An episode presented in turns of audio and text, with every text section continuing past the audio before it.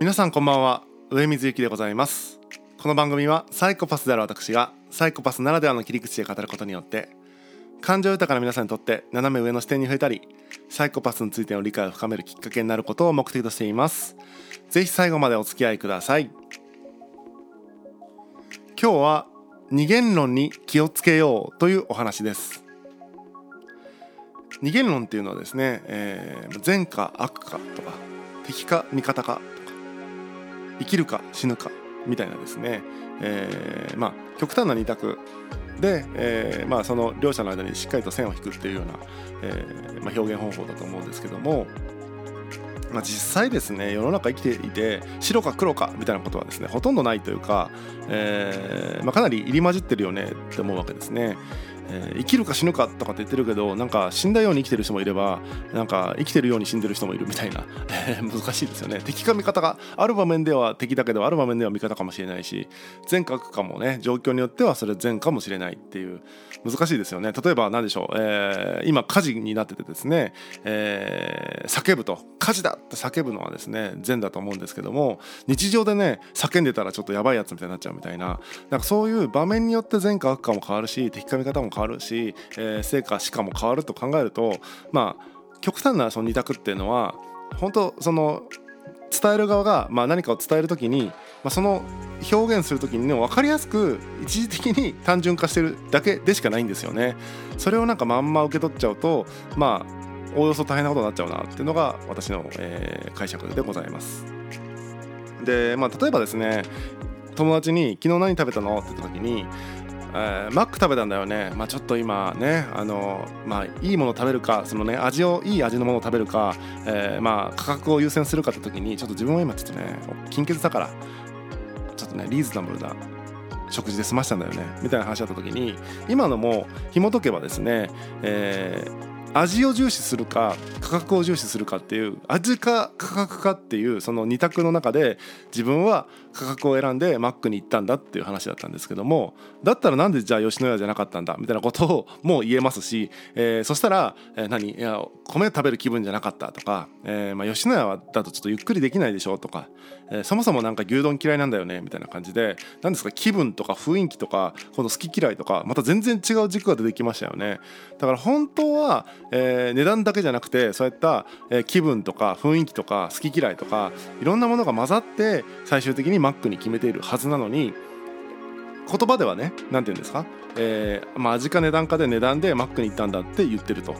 いうことなんですよ。で結構これね鬱陶しく感じるかもしれないんですけども、あのー、実際そうやって単純化して、えー、伝えてる場面がたくさんあるよっていう一例なんですね。まあ、何が言いたいかというと今の、まあ、いわゆる話が、えーとね、まどろっこしい人っていうのは今最後言ったみたいな喋り方するんですよね。昨日何食べたの？って聞いたら、えー、マックに行ったんだよね。まあなんか味、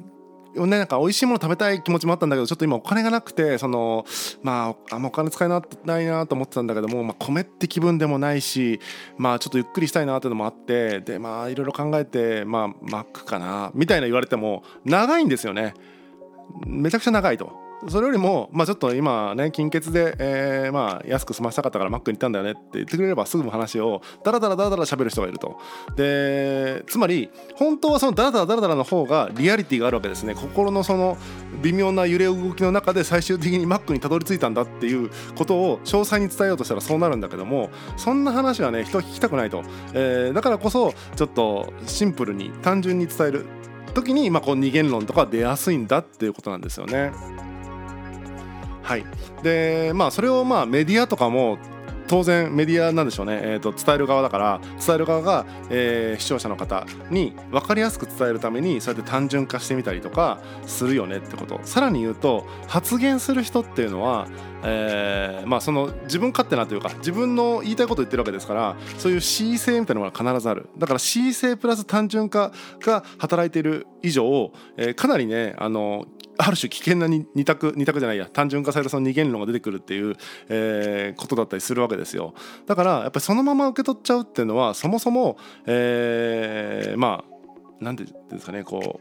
う素直すぎるというか危険ですよねってことです。ででもじゃあそうやって話してる相手が悪いやつらなのかとそうじゃなくてさっき言ったみたいに、まあ、より分かりやすく伝えるためにシンプルにしてるだけなんだっていうことなんですよ。聞き手がね是非こうクリティカルに考える批判的に考えて、えー、えそれ値段って言ったけどなんかっていうね質問を入れるなんか質問するとあそうそう昨日はなんかこうね作業もしたかったから、まあ、Mac で、えー、ゆっくりパソコン触れるようにってことでちょっと吉野家とかじゃなくてさとかって言えるわけですよ。だからよりね深掘りしたいければ質問すればいいわけであって、えー、最初から詳細な説明が出てこないからといって、えー、いわゆる単純化されたその二元論が出てきたからといってそれをそのまま受け取ってあ善だとか悪だっていうのはかなりね認識が荒いよねっていうことなんですよね。で、まあ、さっきのそのごちゃごちゃごちゃごちゃ話すっていう例でいくと科学者なんかも最たるものですよねやっぱ誤解を招かないように、えー、的確に説明しようとすると例えば空気中には、えー、窒素酸素二酸化炭素。まあ他にはですねまあアルゴンとかヘリウムとかいろいろあるんですけどもとか言われてもですねもうごちゃごちゃしちゃいますよね。でもそれよりも、えー、素人的にはですよもうちょっと分かりやすく言ってほしいと。空気中にはま窒素と酸素で99%占めてて、えー、二酸化炭素実は1%にも満たないんですよ。って言ってくれるとですねあそうなんだって分かると。だからなんか場面に応じて、えー、どれぐらいの詳細さで、えー、いわゆるどこまで複雑に詳細に話すか、えー、ももしくはどこまでシンプルに単純に話すかっていうのは場面によりきりなわけですから、えーまあ、単純イコールなんかミスリードしようとしてるというわけではないということですね。ただですねこの政治になってくるとですねまた怪しいですよねなんか分かりやすさ重視でというかなんか曖昧にしてみたりとかとにかく過度に単純化してみたりとかって感じでなんか、えー、曖昧にしてそして単純化することによってなんかミスリードしてるような場面とかもあったりしますよね。例えば景気が緩やかに回復してますみたいな。確かにシンプルで分かりやすい。けどじゃあ具体的に数字で何がどうどう回復してるのか数字で示してほしいとかなんでそれがそうなってるのか、えー、なぜっていう理由まで示してほしいとかっていう感じで、えー、まあある意味ねその単純化してとか曖昧にして言ってることについて質問すれば、えー、そもそも出てくるまあ、政治はちょっとさておきね出てこないかもしれない政府は出てこないかもしれないけども、まあ、一般的にはね、えー、出てくるわけですからその単純化してる発信者が、えー、問題なのかっていうとそうじゃないんだと。伝える側は伝える側なりに工夫して、えー、どうしたら伝わるかってことでそういう、えー、まあ、表現方法を使ったりすると。どっちかっていうと二元論に気をつけるのは伝える方じゃなくて、え、聞く方なんですよね。聞く方っていうか受け手の方なんですよね、え、受け手がぜひその二元論え善か悪かって言ってるけども善と悪の中間もあるんじゃないですかってツッコミ入れるとですねまあその相手の反応で分かりますよね。善と悪って本当に二元論で考えてる人なのか。いや本当は間もあるんだけどもこここうでこうでこうだからこういう言い方をしてるんだよね。っていうことを説明できるかっていう、えー、突っ込めば分かりますからどれぐらい考えてるかってことはですね。